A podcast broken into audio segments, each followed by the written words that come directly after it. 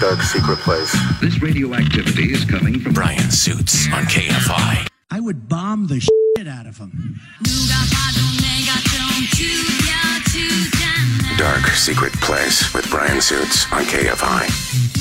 KFI AM 640 more stimulating talk. It is a dark secret place. Los Angeles number one Saturday night show. Everybody up against up against music, but beating the music with better music and uh, more Koreans. Uh, we'll get to North Korea possibly preparing a seventh nuclear test. I thought they were talking peace. Uh, also, next hour, what are the economics behind the latest Palestinian uprising? Um, and uh, would it happen if there were no cameras there to hear the Palestinians fall in the forest? Would would they make a sound? Uh, that also, how to track the Chinese space station that is in a degrading orbit and is ex- expected to uh, enter the Earth's atmosphere sometime in the next 21 hours. Uh, we'll get to that. And then, uh, from, delayed from last week, Paul Szoldra, who is the founder of Duffel Blog. Very, very funny satiric website. It's like The Onion, but for the military. And if you've never served in the military, there's you'll still find it really, really funny. But if you have ever served in any of the uniformed services, you will laugh your actual ass off. It's very, very, very funny.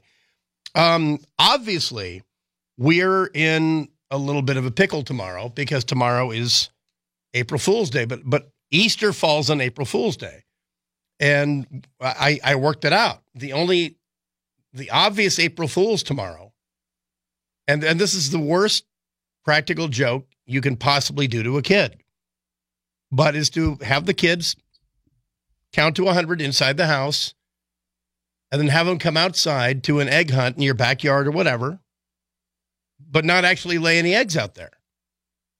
Now, I mean, that's a horrible joke, but Easter happens to fall on April Fool's Day this year. April Fool's is always April 1st, and every seven years it's on a Sunday. Um, Easter, though, is not a fixed date. Isn't it? And and I I I I don't know. Do you know, Michael Chape? Is it always? It's always first Sunday in April, right? I believe so. Yeah. So every seven years, it's on April Fool's Day. So you can look at it this way. In my case, my daughter's eight. Next time uh, when this rolls around, she's not going to be doing an egg hunt. You know, she's she, she's going to be 15. So tomorrow's my shot or never. And I mean, like we have 11 acres. So I, I got to say, um, I'm, you know, I, you all guide, let your own conscience be your guide. I'm just saying, if you don't do this, you're missing a tremendous opportunity.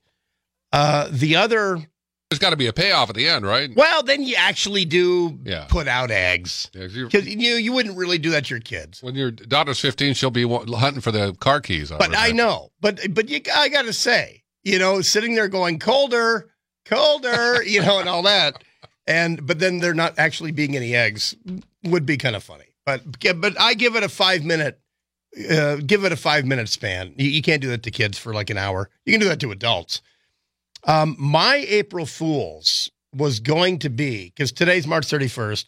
It's already April Fools in Britain, and there's a there's a guy, really funny website. A, a guy is claiming that the Russians had a press conference announcing that during the Cold War they shot down a Lockheed SR-71 Blackbird, and that they were displaying the wreckage. And already all these people are are are are, uh, are, are falling for it. My my April Fools was going to be if you've been all around California, from Palm Springs to Altamont Pass, and then to Tehachapi, Antelope Valley, you see the wind generating turbines, right? They're all over the place. My April Fools was going to be that I was going to see if I could get people on the interwebs to actually believe that that is a United Nations conspiracy using Soviet era technology to actually put uh, fans on, on certain parts of the Earth so that the fans would spin and slow down the Earth's rotation. And the result would be that since the fans have been up since, say, 1999, that every hour on Earth has actually been 62 minutes and that the United Nations has slowed down the rotation of the Earth with Soviet technology through these secret fan farms, and that Americans, hardworking Americans, have been robbed of two minutes of salary per hour since you've been working since 1999.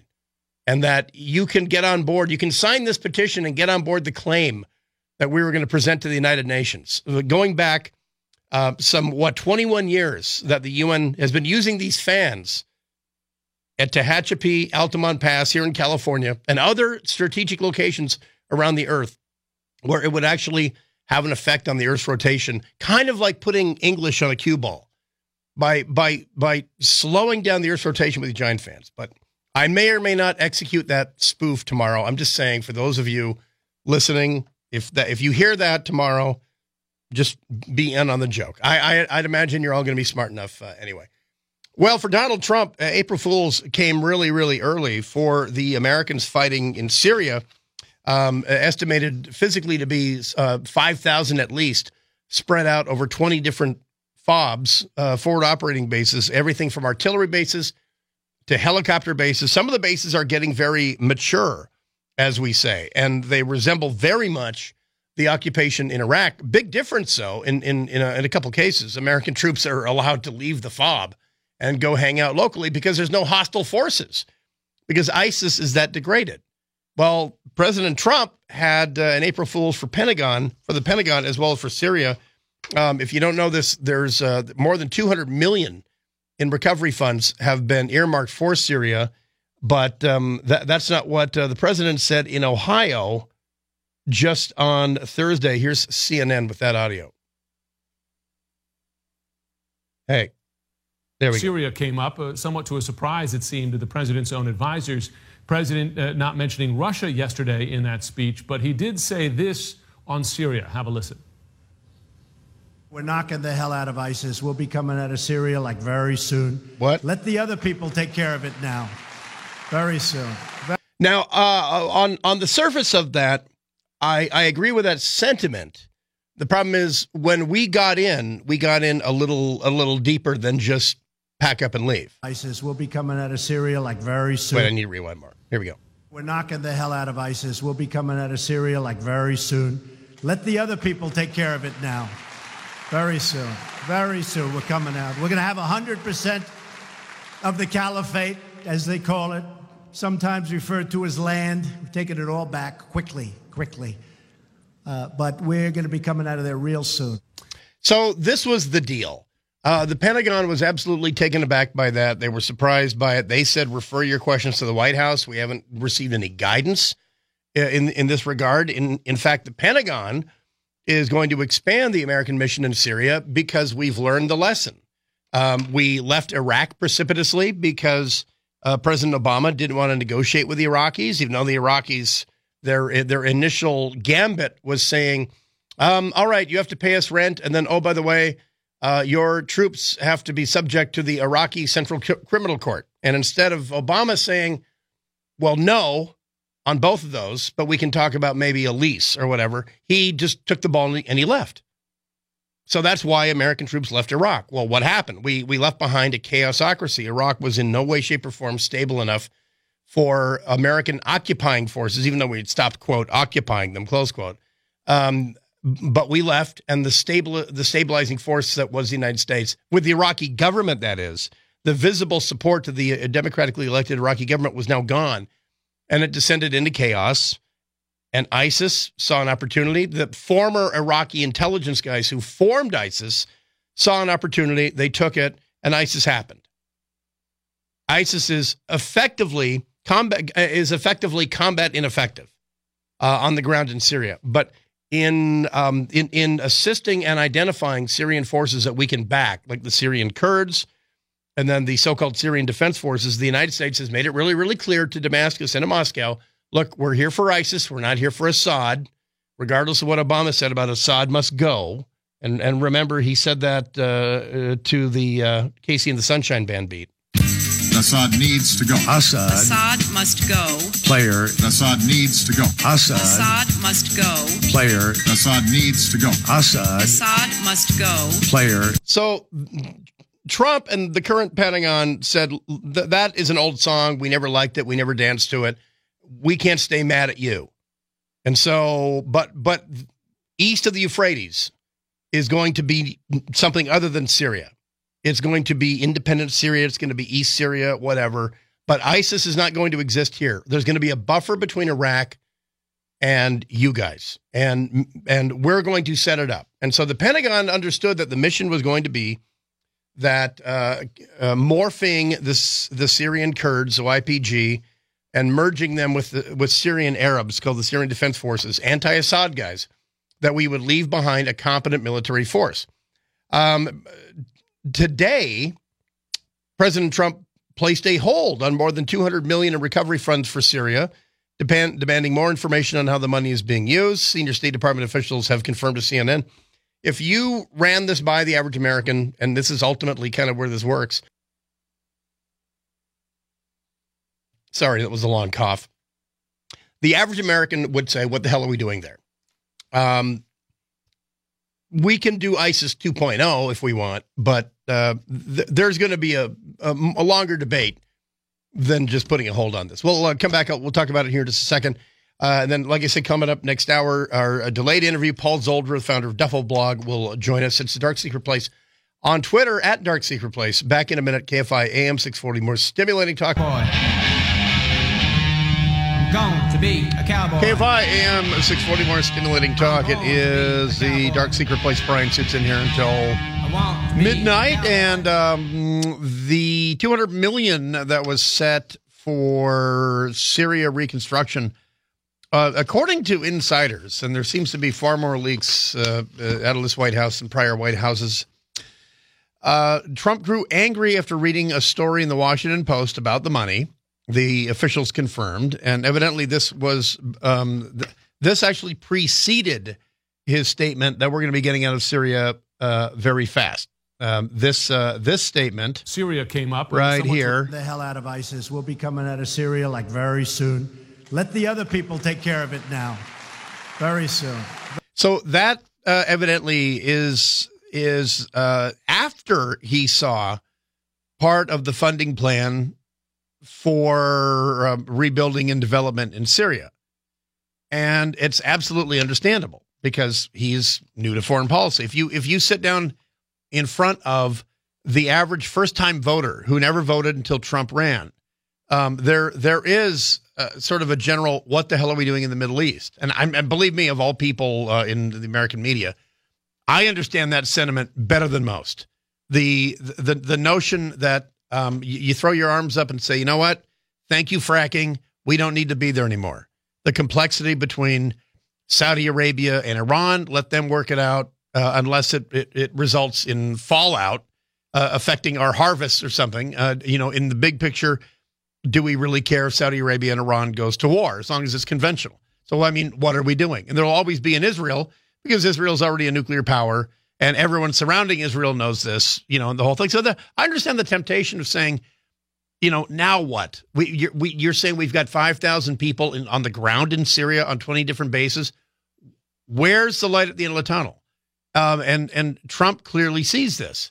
the The concept of operations in Syria is that we we can't replicate the mistake that led to the the rise of ISIS, and no one predicted the rise of ISIS. However, we know the conditions that led to it, and why would we replicate those conditions with the Syrian civil war still raging and now Turkey involved, physically on the ground invading Syria? and Al Qaeda still existent uh, in Syria. ISIS still exists. They're just a shadow of what they used to be. Why, at this point, would we leave behind a, a vacuum, a chaosocracy that would simply be filled by ISIS 2.0? So th- this this is the part that somebody has to explain to the American people. Now, part of the difficulty here is that we are losing people in Syria, and for a lot of people who stop paying attention um, to, to suddenly wake up today and say that we see the name of the Delta Force guy, Jonathan Dunbar, who was killed in Syria last week, then uh, people say, well, wait a minute, in Syria? Did I hear that right? Master Sergeant Jonathan J. Dunbar, an American soldier killed by a roadside bomb attack in Syria, uh, was identified by the Department of Defense today. Uh, he's a part of Operation Inherent Resolve. One, one Delta Force guy was killed in a combat operation last year um, this particular Delta Force guy was uh, interoperating with the British SAS because the British lost an SAS soldier, Sergeant Matt Tonroe, uh, and the the British sort of un- unusually identified who he was serving with. Um, uh, gave his name and and uh, confirmed that he was a the British Special Forces guy, British SAS. So the U.S. and the British SAS are are virtually indistinguishable in Syria, um, and they are doing the bulk of the heavy lifting in the fight against ISIS. Someday, a book will be written about how, uh, and in fact, a textbook will be written about how effectively we intervene to fight ISIS, because we employed cough. We employed tactics and techniques that we were not allowed to apply in Iraq. We could have done to the Iraqi insurgency what we're doing to ISIS, but we could not.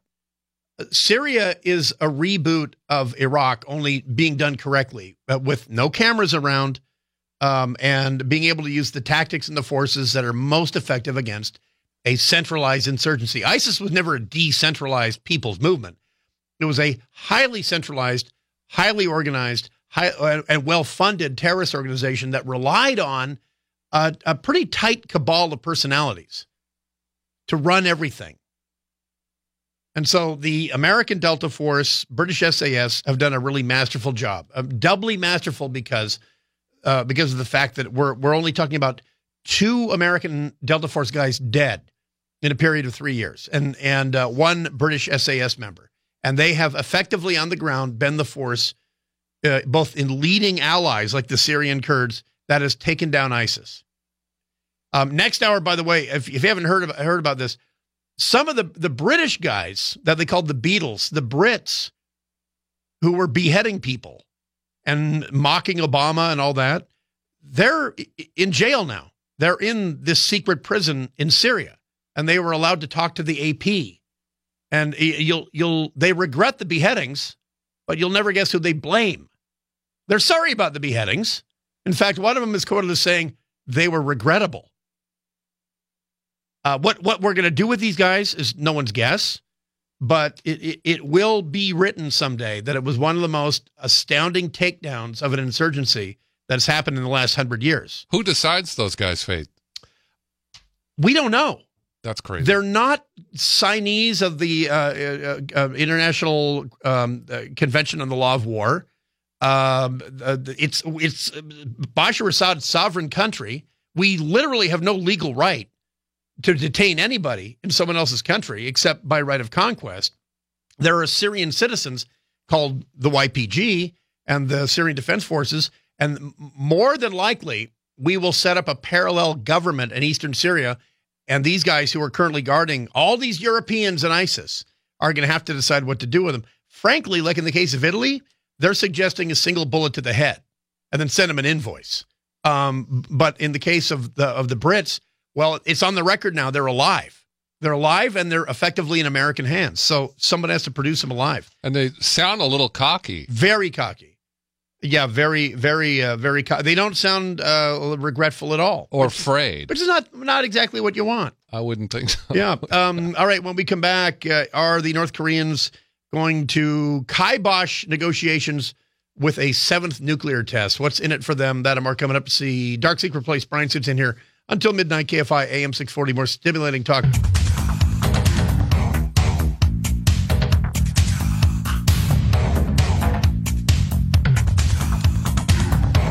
KFI AM 640 more stimulating talk. It is the Dark Secret Place. Brian Suits in here until midnight. Uh, next hour, we'll talk about uh, a, a, Chinese naval parade, effectively, sort of an, an answer to the, you know, and frankly, the fairly low key visit of the USS Carl Vinson uh, carrier group to Vietnam, to Cam Ranh Bay, uh, the first American aircraft carrier to visit Vietnam since the Vietnam War. So we'll uh, talk about that. I've also I've been asked by, by people in the past to comment on the the individual known as QAnon, Q level security, high security clearance, anonymous, QAnon. Uh, there's a lot of people who believe that this is a, this, this individual is someone who's extremely close to the Trump inner circle, and uh, and and re- reveals things Trump is going to say before he says them. I don't think that. Um, the, the reason I mention it is because Roseanne Barr has come under criticism here in Hollywood for being a Trump supporter, and she's a frequent um, retweeter of of information of this individual called QAnon, who has become uh, a, sort of an industry unto himself or herself on YouTube and Twitter. If you go to hashtag QAnon, you'll see it just goes on forever. Then you see on YouTube, there's people who do nothing but interpret QAnon. I, I, for a couple reasons, I don't think that this person really is genuine. And if you say, well, yeah, but he posted pictures outside, shot from inside Air Force One at islands in the Pacific, as Trump was flying over them, you know, I can do that. I, I can I can find publicly accessible photos of those same islands and claim it. But but anyway, so I'm I'm not going to comment on it tonight. Maybe tomorrow for Super Hyper Local Sunday. But uh, anyway, it's it's a thing, and I am aware of it. I just don't feel that it bears mentioning because it's a little too conspiracy-ish uh, for me. Well, so upcoming ne- negotiations, or at least simply meetings between the United States and North Korea, specifically President Donald Trump and Kim Jong Un, including the uh, the South Korean uh, president, have have yet to be announced exactly where they would be. It is highly likely that they're going to be at the uh, Treaty Village in the DMZ at Panmunjom, uh, because there is just no way Kim Jong Un is leaving North Korea and allowing the international press to see him in unflattering angles because he does unflattering things. He waddles, he doesn't walk. Um, he is uh, uh, he's he's he's not light on his feet, nor is he athletic, and he's embarrassed by the way he looks because the guy is obviously drunk deeply from the cup of life, and he's he's sidled up to the uh, trough of life and said, "More, please." And he's he's very very self conscious about his image, like his grandfather was. Uh, Kim Il Sung uh, was very very proprietary about images of, of him because he had a gigantic goiter on the on the the anterior of his right side of his neck. And when he went to Romania, it was published in Pravda uh, to embarrass him. It was published in the People's Daily in China, um, and and he went nuts about that. And he realized he can't control his own image even when he visits supposed friends like Nicolae Ceausescu in Romania, and with friends like that, right? So, so anyway, it most likely is going to be there at, at Truce Village at the DMZ. Here's the, the bombshell that Japan dropped today. Japanese Foreign Minister Taro Kono suggested that Japanese intelligence have discovered signs that North Korea is preparing to hold another nuclear test because there's stepped up activity at the Punggye-ri nuclear test range way up in the northeast of the country. Now, this was being said back in November prior to the Olympics, as you recall. Uh, and and this is almost what led to the the North, South Koreans putting the gas on the negotiations that led to what's currently a breakthrough. The North appears to be quote working hard to get ready for the next nuclear test. Uh, the foreign minister said at a lecture in Kochi referring to the removal of soil in a tunnel at a site where past tests were conducted. As for the possibility of summit talks taking place between uh, uh, Japanese Prime Minister Shinzo Abe and North Korea's Kim Jong un, he expressed caution about reacting hastily to the North Korean charm offensive. Though South Korea is reacting, and so is the U.S., this seems highly unlikely that they would do this. The argument for doing it would be that the, the North Koreans would feel like they can't legitimately sit down across the table from Donald Trump unless they really truly have a nuclear weapon. And that currently Donald Trump knows that North Korea have missiles that display time of flight that, if aimed in a different direction than straight up, could reach North America. But do they have a reentry vehicle and a bomb to put on that reentry vehicle? They haven't displayed that yet. But until they do, we're going to be very dubious about their claim of being a nuclear power because anybody, I mean, almost literally anybody can nuke their own mountains. Uh, we were we were stunned and shocked at the progress that Muammar Gaddafi made. Um, uh, people don't give Bush credit for this, but after Bush toppled Saddam, Muammar Gaddafi crapped his pants. And he contacted the UN, the International Atomic Energy Agency, and he said, Can you please come to Libya and certify me as unnuclear? I want to denuclearize because I want to stay in power. The IAEA got there, and we're frankly gobsmacked that the Libyans were as far along as they were. And Gaddafi said, denuclearize me. So the, the big event last week was Kim Jong un traveling to Beijing, apparently summoned to Beijing, um, and this coming after apparently weeks of, of talks with the Chinese. He's he's been on the outs with the Chinese since he came into power. He's killed everybody with with close connections to Beijing. His older brother, uh, his uncle, his uncle's son, and he's made it clear that he's going to have his own foreign policy. Well, it appears that the Chinese, in a, a very brief meeting for China, a three-hour meeting with Kim Jong Un, laid out the law for him. And one of two things happened: he either walked out of the meeting, uh, which would be a great insult to the Chinese, or he sat there and he nodded.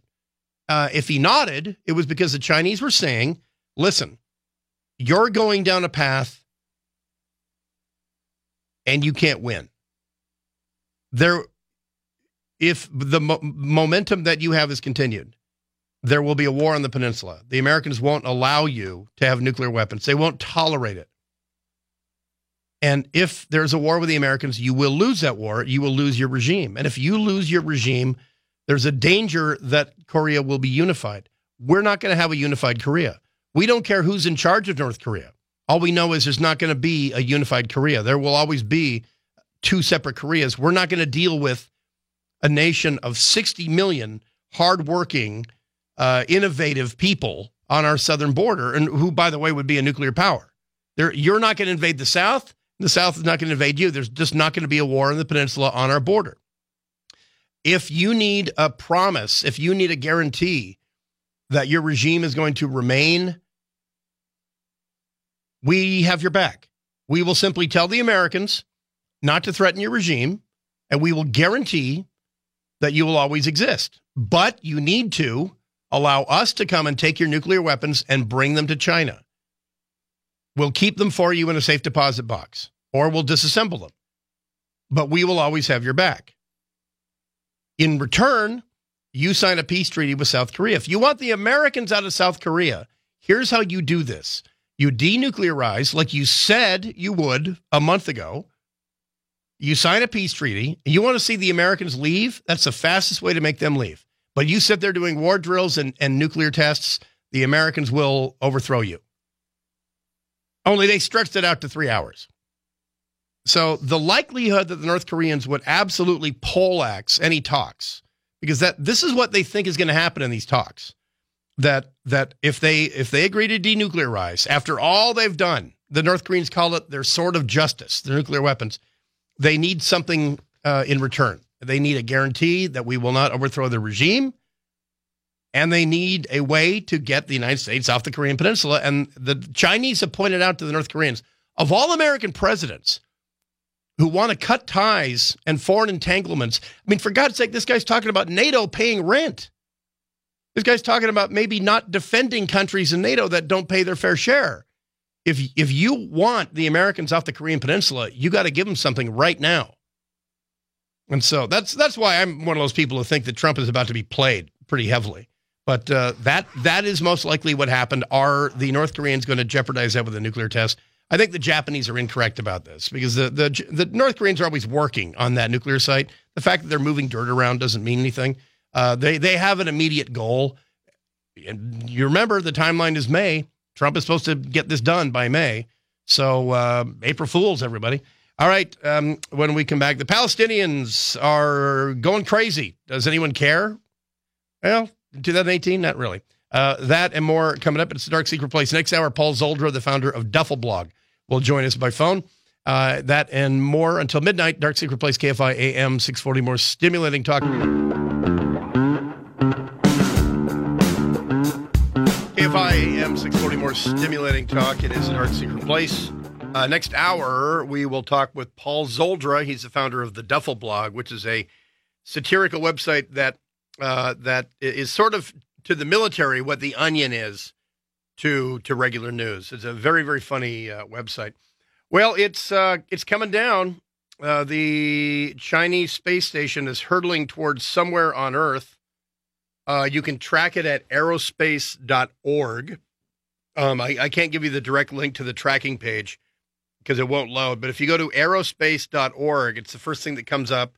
Click on read more and you can uh, you can track instantly where the uh, the altitude of the Chinese space station, the uh, uh, Tiangong one, uh, its speed, and its current location, uh, etc. Let me, in fact, let me do that right now. Um, it is about the size of an American school bus, and it is expected that only about a third of its total mass is going to survive uh, reentry. The um, what is it? Tran- Trianazine. It, it has some extremely caustic uh, thrust fuel, rocket fuel, but that's expected to completely burn up in uh, in in reentry. So where is it right now? Uh, the Tiangong one right now is over Central Asia. It is at um, it is at 161 kilometers, so that's about what 110 miles, uh, and its speed is very very fast. Uh, and time to reentry 21 hours. That's uh, that is a, a pure projection. Uh, it, it's expected that as its orbit degrades, when it hits about 110 kilometers, that's when the atmosphere is thick enough that it'll grab it, slow it down, start burning it up, uh, and the whole thing. But the only the, the only American cities, large cities that that they're saying are threatened are uh, north of Los Angeles, possibly New York, a bunch of cities in Europe and, and Africa. But it, as it just so happens, its its uh, final orbit, uh, its last projected final orbit, does not put it anywhere over any populated American places. So anyway, um, it's going to come down uh, within about. It could be less than 21 hours. And uh, and let me see. The the state of Michigan has placed their emergency services on uh, on alert. Michigan activates emergency operations just in case. Uh, although unlikely, pieces of the eight and a half ton space station have the potential to land in the southern lower peninsula of Michigan, according to Aerospace Corporation. Debris may contain a highly toxic and corrosive substance called hydrazine, like I, like I said. So, um, anyone who suspects they have encountered debris from the space station is asked by the Michigan Emergency Operations Center to call 911 and stay at least 150 feet away from it. Um, the probability that a specific person will be struck by the Tiangong 1 debris is about 1 million times smaller than the odds of winning the Powerball jackpot. So, except I should point out, someone did win the Powerball jackpot. So, uh, so anyway, it's uh, it, it's coming down. It'll be uh, sometime between now and um, and around 6 p.m. tomorrow. So we'll uh, we'll, we'll see what the final answer is uh, on that. So again, thank you, thank you, China. But then again, we're the ones who, well, we, we- we're not the first ones to have something re-enter, but we had the biggest thing when Skylab, when the decision was made not to push Skylab up to a higher orbit, the the calculated decision was made to let it re-enter the Earth's atmosphere and burn up, whi- which it did. The only piece of Skylab was found in Australia, in the Australian far western desert, the the outback. Um, and so it, it, it really is an odds game. Um so uh, uh, anyway, it's it's unfortunate because we're not going to get a a really spectacular reentry show uh, over over North America. But uh, so anyway, Tiangong one coming down sometime tomorrow. All right, it is the uh, Dark Secret Place. Brian Suits in here. Hour number two is coming up here in just a second. We'll uh, we'll uh, talk about the uh, when we come back the Palestinian March for Return. This looks to be a third intifada. They've decided to launch a period of civil riot. These, can't be called protests uh, when you're throwing rocks at police and soldiers. The Israelis are shooting back. They're calculating that the standard sympathy for the Palestinians will not be uh, will not be unleashed by the Ameri- uh, Western media for one simple reason, and that is that ever since the Arab Spring, the Israeli, pardon me, the Palestinians have have never been so irrelevant in in terms of so-called uh, Arab peace solutions. But ever since they've lost Saudi Arabia as their number one patron, um, and now that the world sort of understands that the Egyptians and everybody hate the Palestinians more than they they hate the Israelis, Uh, it- it's it's getting harder and harder for the Palestinians to top last year's act. So that's what they're doing right now, and I'll uh, explain that to you and why Hamas is really nothing more than a shakedown organization. In uh, hour number two, Brian Suits back, Dark Secret Place in here till midnight, KFI AM 640, more stimulating talk. KFI AM 640, more stimulating talk. It is the Dark Secret Place, hour number two. Brian Suits in here live until midnight. Well, um, it's Palestinian season again. The Palestinians have announced that over the Jewish uh, Passover holiday, they were going to begin their so called March of Return. And the March of Return um, from the Gaza Strip, which is ruled by the terrorist group Hamas, um, comes in response to a couple different crises that Hamas are feeling right now. Number one, they don't have any money. Uh, if you're unaware of the funding model of Hamas, the ever since they took over uh, Gaza, um, as opposed to the Palestinian Authority, who uh, administers the uh, the West Bank, uh, Gaza is run by a terrorist organization that relies on foreign contributions.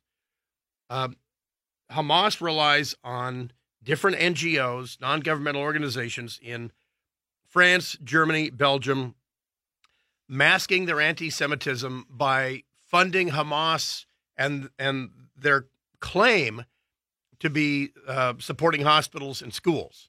The reality is that the money comes in to Swiss bank accounts where Palestinian bankers carve off uh, their piece, and then the Hamas leadership take off their piece and they build villas along the Mediterranean. Um, and you can look on Google Earth 10 years ago. There were no villas there. There were, they were fishing villages. But now the Hamas leadership build themselves villas.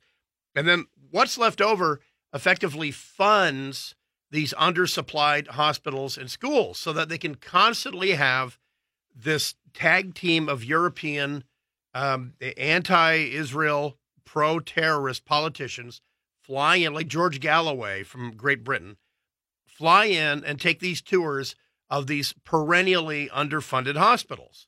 And the uh, the terrorist administrators uh, administrators of Hamas will sit there and make these claims that the uh, Israelis are blocking medical supplies and school supplies, the whole thing.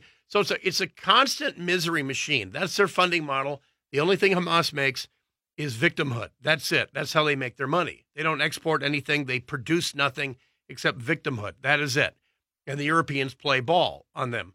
Uh, they always fail to mention, and Europeans fail to mention, that the only people who dislike the Palestinians more than the Israelis are other Arabs, uh, and the Egyptians leading the way. The crossing points from the Egyptian Sinai into Gaza are even more heavily guarded than the Israeli ones. The Egyptians really dislike the Palestinians. They dislike the Palestinian black market. They dislike the Palestinians giving aid and relief to ISIS in Sinai, Al Qaeda in Sinai. Um, the Palestinians know damn well what they're doing. Uh, they they don't have the Hamas won't fight the Egyptians themselves, but they will supply weapons from Iran that are filtered in from Iran, uh, and they'll supply Al Qaeda and ISIS with these guys. It's a very strange bedfellow situation. So they're uh, they're in a desperate way right now. And so they began what what looks like it's going to be the the third intifada with Israel. Over the past 20 years, there, there have been two other intifadas. Um, and effectively, what these are are gigantic, orchestrated publicity death drives. What, what, the, what the Palestinians have realized is that the Israelis will defend themselves, the Israelis will shoot back. And when they do, you just have to make sure that the Palestinians who are shot are under 18, um, unarmed, throwing rocks, whatever, and that there's no context, there's no precursor, that the video only shows their dead body being paraded around or the funeral or whatever. So they've they were masterful in the first Intifada setting that up. The second one, uh, the Israelis realized what was going on, um, and when the Israelis would fire back at Hamas rockets or mortars, inevitably they would cause collateral damage because Hamas places their firing positions next to schools and hospitals. That's the entire point of firing the rocket is to get the Israelis to shoot back or either drop a bomb with an F-16 or fire back with a Hellfire missile from an Apache. The Israelis have tried to get more precise, but you just can't uh, uh, split the hair that closely. Um, you know, when you're talking about a school 10 feet away, or, or better yet, a firing position in a school courtyard, okay, you're going to damage the school. So that is what gave rise to the Iron Dome.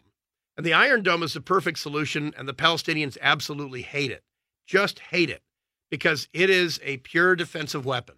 It doesn't hit a firing position, it waits for the Palestinians to fire the rockets, and then it downs the rockets when they're uh, when they're on their downward arc after their uh, their their apogee. So they're arcing downwards towards Israel. There's absolutely no question where they're going to hit. An Iron Dome will shoot down or blow up in mid-flight the mortar or the rocket or whatever. So the only thing the Palestinians have left um, is to rush the Israeli border with unarmed kids. Well, yesterday, the uh, the beginning of this, um, the, of course, international media were sur- were all around the rioters. The rioters came up to a, a buffer zone, a, a barbed wire buffer zone between Gaza and Israel proper, where there's an actual, you know, a concrete wall. So they're at the wire, which is on the Israeli side, and they began attacking the wire. And the Israelis fired warning shots.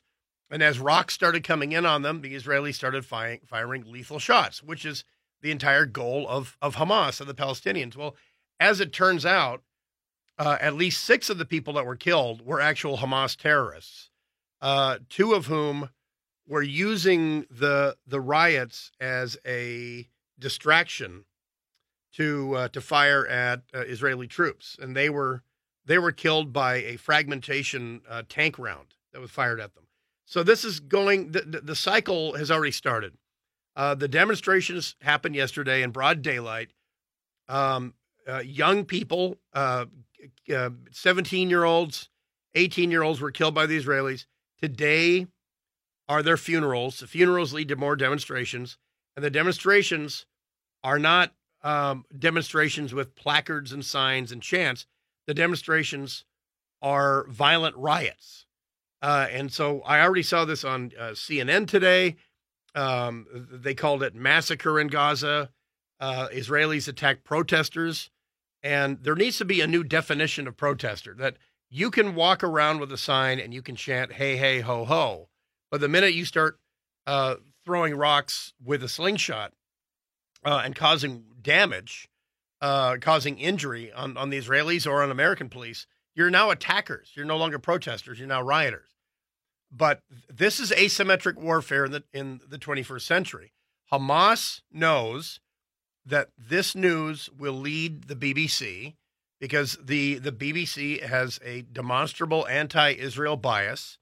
Uh, anytime the Israelis show up with firearms and uniforms and ballistic helmets and shields, and the Palestinians show up in t shirts and tracksuits, it is just absolute, undeniable BBC bait.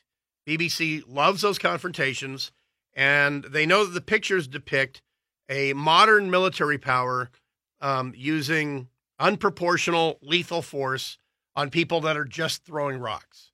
But the Palestinians are doing it to bait the Israelis, and the Israelis are, are falling for it again. So uh, the the joke, though, is on on the Palestinians. The reason they're doing this, like I say, is because Hamas is so broke that they are considering turning the keys over to the Palestinian Authority and just becoming, uh, going back to their roots as just a terrorist force. Hamas is so inept at running this, uh, one of the most densely populated uh, areas on earth, um, that there is danger of the Palestinian population rising up and, and throwing them in the ocean. So they have to do something. And the only thing they can do, the last refuge of a group like Hamas, is Israel hate. And so they have mobilized uh, a third intifada. Uh, and, and this is really a, a, Hail Mary pass to get more donations from the Europeans. But you're going to be seeing on, on uh, uh NBC News is sending their people there, ABC. I don't know why, but American media cover these like they are news. Uh, they'll never give you that other perspective. They will never tell you what the motivation of Hamas is. They will never tell you that Hamas offers absolutely nothing to the Palestinian people except permanent conflict. Uh, and they make nothing and they rely entirely on foreign donations. That's what the Israelis are dealing with. All right, we'll uh, be back in just a second. A Chinese naval parade and more stuff on the Dark Secret Place. Coming up, the founder of Duffel Blog, Uh, one of the uh, it's it's like the Onion, uh, but uh, it, it's all military stories. So we'll talk with Paul Szoldra coming up here in just a minute. Uh, he has a project on Kickstarter that uh, that you should check out. It is the Dark Secret Place. Brian Suits in here until midnight. KFI AM six forty. More stimulating talk. Michael Chappé with the news.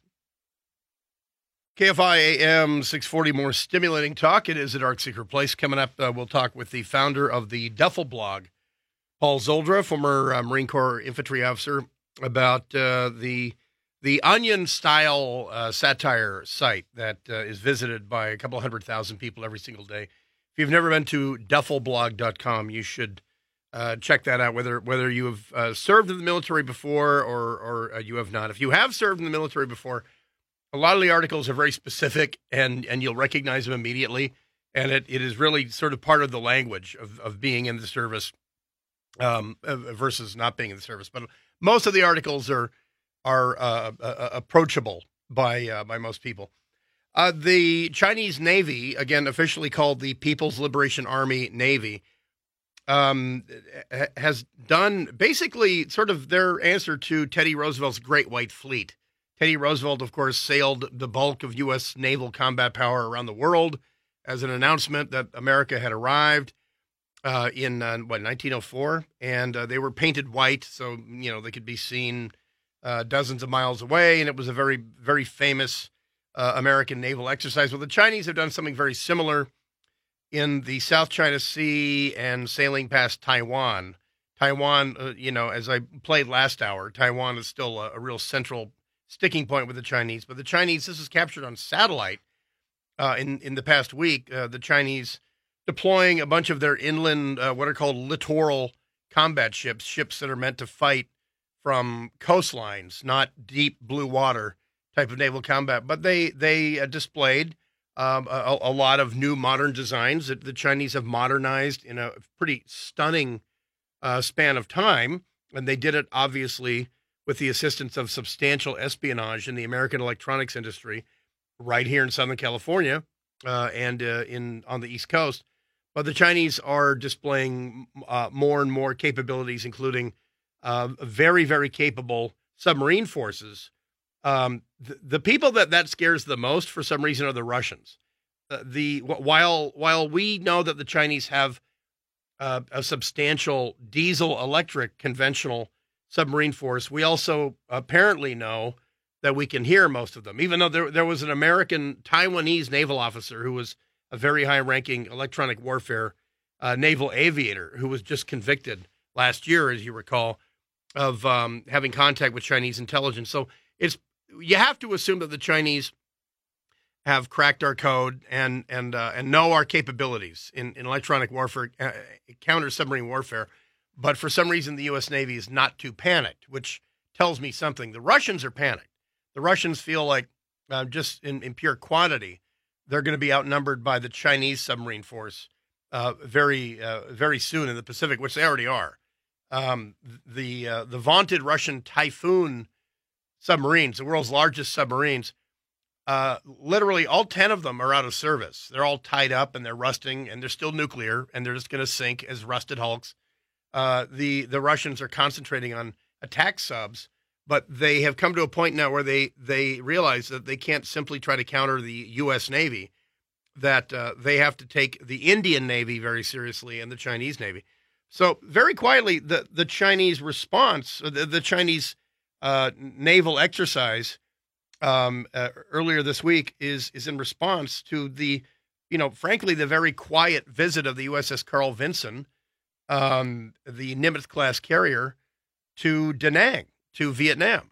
The, the Vietnamese have uh, dredged and improved the uh, Da Nang harbor, pardon me, Cam Ranh Bay, uh, the harbor at Cam Ranh Bay, which the United States basically built uh, in the 60s and made it a, a modern harbor. The Soviet Navy had it as a forward base in the 70s but when the, the Vietnamese improved it, they dredged it specifically so that one visiting uh, quay, one visiting pier, could take a ship that displaces 90,000 tons or more, which just happens to be the displacement of the Nimitz class carriers. The Chinese were, um, pardon me, the Vietnamese were making a very, very, very clear point to the Chinese that they intend for the United States to come back and, if not just visit Cam Ranh Bay, then uh, be invited possibly to have some basing rights there. So the USS Carl Vinson arrived back on uh, March 5th at the beginning of the month for the first time since the end of the Vietnam War, an American carrier uh, visiting Vietnam. Remember, the USS McCain, uh, named after John McCain's dad, Rear Admiral McCain, uh, that made a, a vaunted, uh, much ballyhooed visit to Haiphong in North Vietnam, and Senator John McCain accompanied it. You know, that was the first official American naval visit. But this is a big deal. The the diplomatic message that the Vietnamese are sending to the Chinese um, is, and, and I should correct myself, the Vinson is a 103 ton carrier. Um, the the diplomatic message that the Vietnamese are sending to the Chinese is, oh, uh, did you did you notice what who dropped anchor in Cam Ranh Bay? Uh, yeah, that's our good friends, the Americans.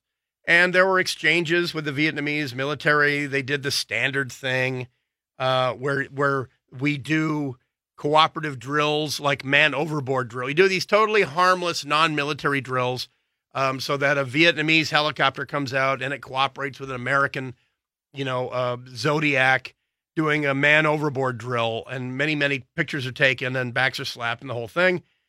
Uh, the uh, Daniel Kritenbrink, the U.S. ambassador to Vietnam, said the visit marks an enormously significant milestone in our bilateral relations and demonstrates U.S. support for a strong, prosperous, and independent Vietnam.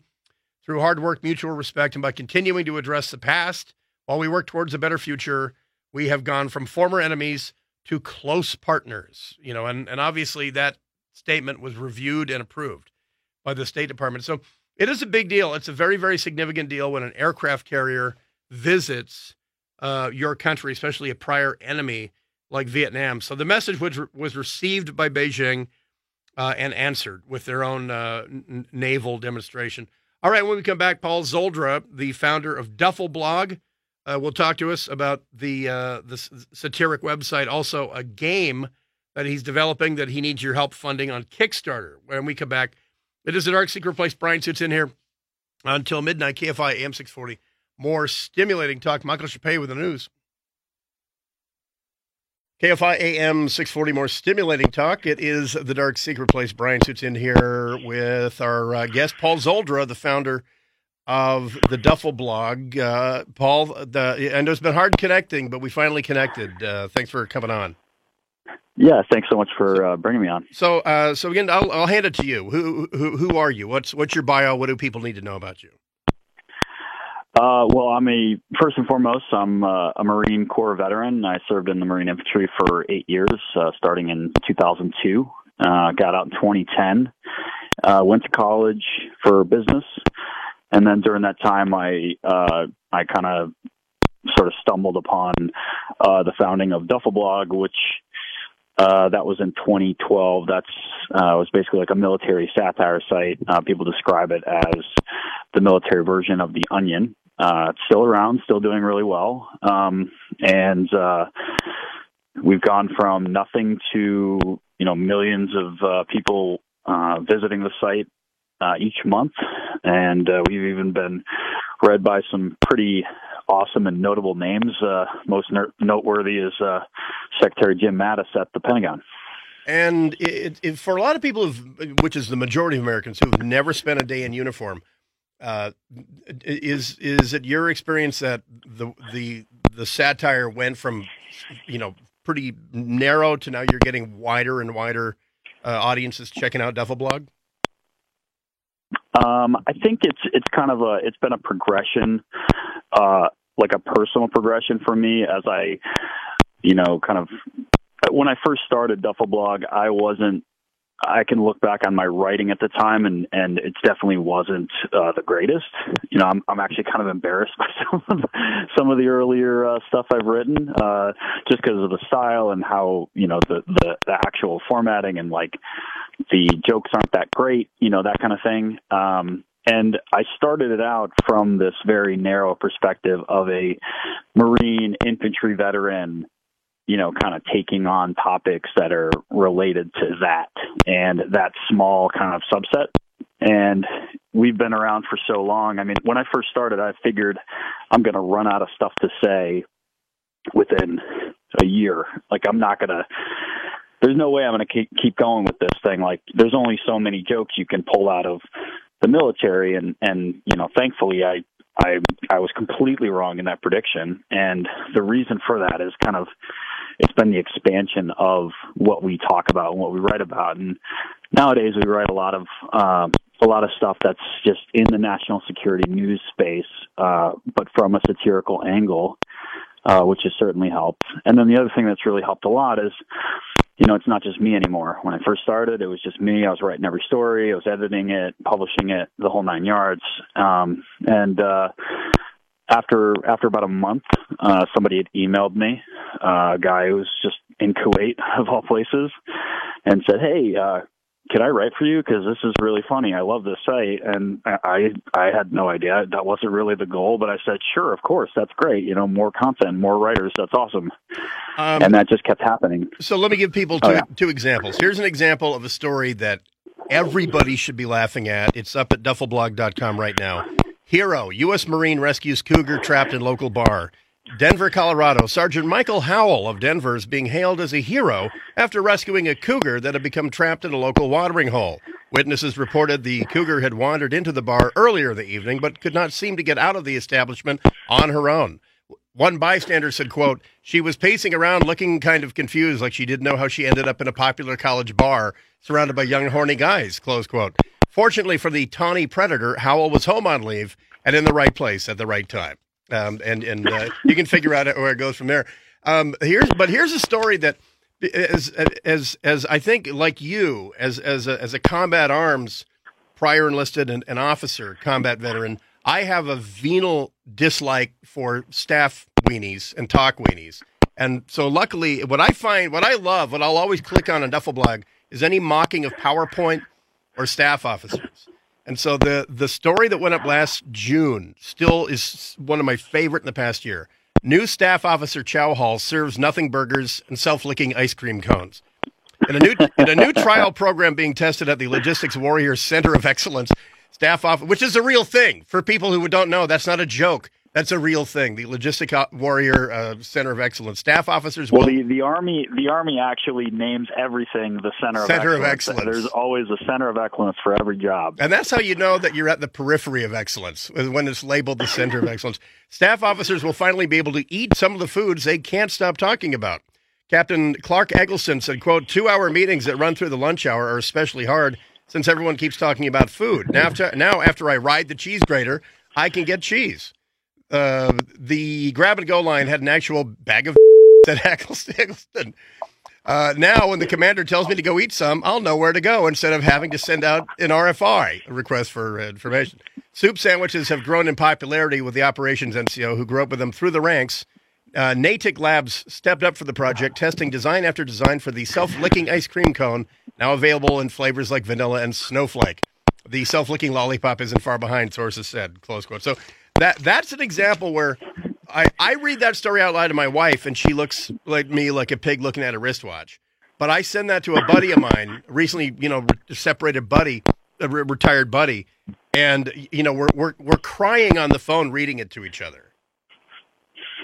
so the in this case, you got people submitting who who obviously are not using their real names for whatever reason. I totally understand why they're not. This one, this is a frequent contributor who calls him or herself Blondes over Baghdad uh, and and has, has has a particular target of PowerPoint and staff officers. So I love I love that contributor. well, I will I will pass along the good word to her. I'm sure she Um, appreciate it. But okay, so the the main reason I want you on now, uh, uh, explain the Kickstarter program. You have a I've and I gotta uh, I gotta confess ignorance here. I've never played Cards Against Humanity. I know it's a very popular card game uh, that a lot of people are playing. But Duffelblog is is going to launch a card game like Cards Against Humanity. So explain what what you guys are doing on Kickstarter. Sure, yeah. So, um, well, first off, Cards Against Humanity, since uh, you know that's kind of not uh, not in your wheelhouse. So, Cards Against Humanity is basically uh, it's a super popular card game. Came out, I don't know, five, maybe seven years ago, something like that.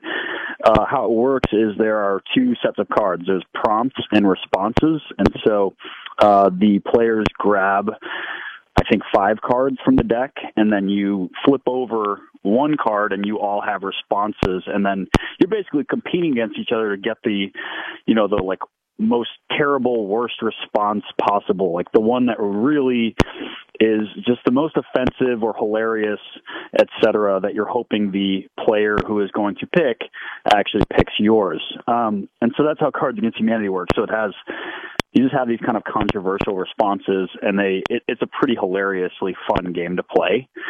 Um, the Duffel Blog card game that we are hopefully launching pretty soon, uh, we partnered with a company um, uh, made up of a couple of our contributors, and um, we launched this Kickstarter project to uh, start a start a card game, card game similar. Um, so it's similar gameplay style, but the cards, the prompts and responses are all based on Duffel blog content. So jokes from articles, headlines. Um, and just kind of inside military jokes are going to be part of the card game. Uh, it's super hilarious. I've already seen uh, uh, some of the cards. We, we we just got like the test deck in, and I've seen pictures of it, and it's really freaking hilarious. And um, you know, I was intimately involved with just forming all the cards and all that kind of stuff. So it's a 220 card deck, and should be good for anywhere from three to uh, I think or, or three to seven players, something like that. Um, but yeah, it just it just kind of made sense. You know, we we were approached by this other company, War Games, and they said, hey, uh, they've already done two card games in the past, and Duffel Blog content, it turns out, is actually really great for doing card games. Um, we looked at we looked at like the card prompts and responses, and we were just plugging in jokes and headlines and stuff, and it was actually pretty easy to pick. I mean, a lot of the stuff on on duffelblog.com is really really funny all by itself, so there wasn't a whole lot of modification. Um, so you know, basically, it's like if you're a huge fan of Duffelblog and you've read Duffelblog for a long time, you're going to get obviously a whole lot out of it because you've read all these things and seen these headlines, and you're going to laugh your butt off. And if you're not, it's pretty accessible uh, to, you know, obviously the military veteran community, but also just to somebody who likes to laugh, which I hope is everybody. um, and so we we launched this Kickstarter, uh, I think three or four days ago, and uh, hoping to get fifteen thousand bucks to actually get you know our first batch out and get those to backers, and we're pretty close to to hitting that, thankfully. So it's pretty pretty great to see the support out there. But uh, all right, Paul Szoldra, the founder of DuffelBlog.com. It's a must visit website on a daily basis. You'll always laugh, even if you've never served. You'll always laugh. If you if you haven't served, you'll you'll get an insight into our mindset. Thanks for uh, joining us today. Yeah, thanks so much for having me. KFI AM 640, more stimulating talk. The Dark Secret Place will be back in just a minute. Here's Michael Shappee with the news.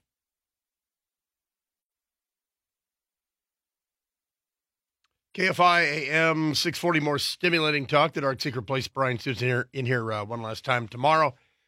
Of course, at 8 o'clock, it is Super Hyper Local Sunday uh, from 8 to 10. All the uh, news. And this weekend, motorcycle accidents, I guess, that uh, is uh, fit to print. Well, so you remember the British ISIS guys that the American intelligence community called the Beatles because of their British accents. Uh, let me refresh your memory. He's ISIS's best known killer, presiding over the beheadings of Americans James Foley and other Western hostages. He may have killed some himself, and with each video, he's trash talked his enemies. Obama, you have started your aerial bombardment in Sham, which keeps on striking our people. So it's only right we continue to strike the necks of your people. Tonight, a new and bizarre account of the cruelty handed out by Jihadi John, the masked ISIS militant identified by. Okay, well, two of these guys are now in NATO custody. I mean, specifically, they're in the custody of the Syrian Defense Forces, the guys that we back and train and equip, uh, and the whole thing. And they've been allowed to talk to the Associated Press from this secret detention facility in Hasaka in, uh, in northeast Syria.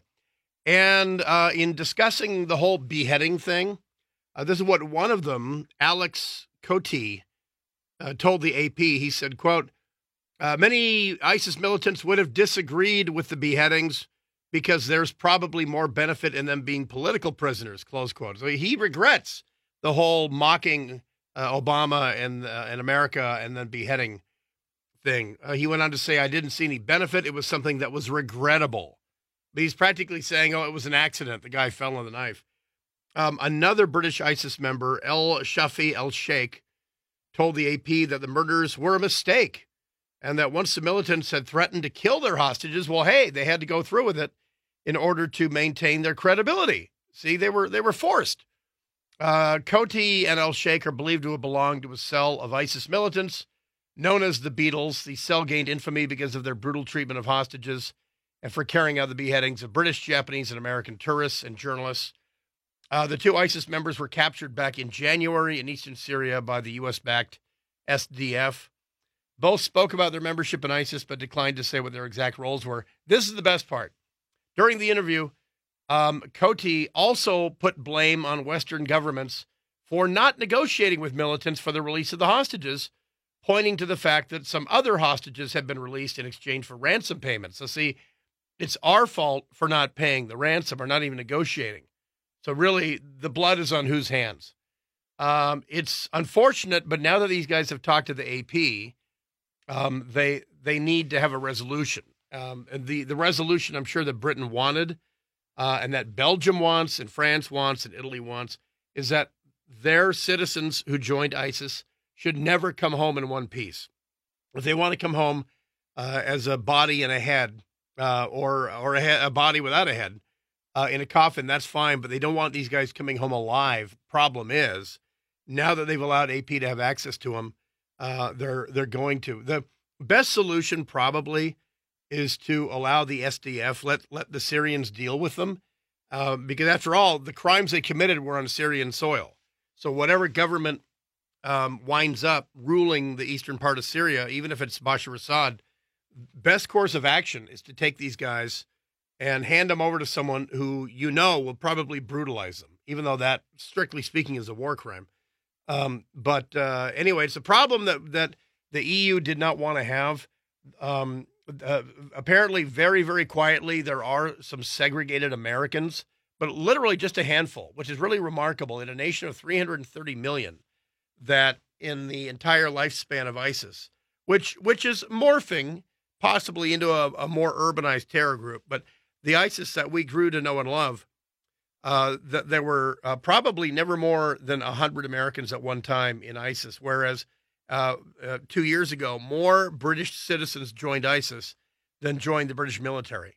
So uh, a resolution there has has to uh, someone has to think of something.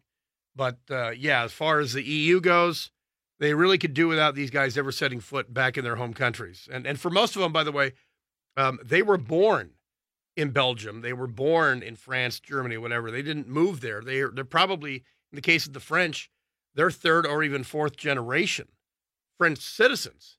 Um, and uh, there was a there was a very clear class difference in ISIS between the locals, mainly the Iraqi uh, longtime fighters who were ISIS, versus the Europeans who came there speaking, you know, European accented Arabic and uh, and the whole thing. Uh, a lot of them who tried deserting were killed by ISIS anyway. ISIS wound up doing our dirty work for us. But all right, that is the Dark Secret Place. Uh, as you see, I didn't do any April Fools, nothing like that. I can't promise anything for tomorrow. But uh, tomorrow on Super Hyper Local Sunday, it'll be nothing but genuine news for April 1st, 2018. That is it for Dark Secret Place, March 31st. Brian Suits back here tomorrow night on KFI AM 640. More stimulating talk.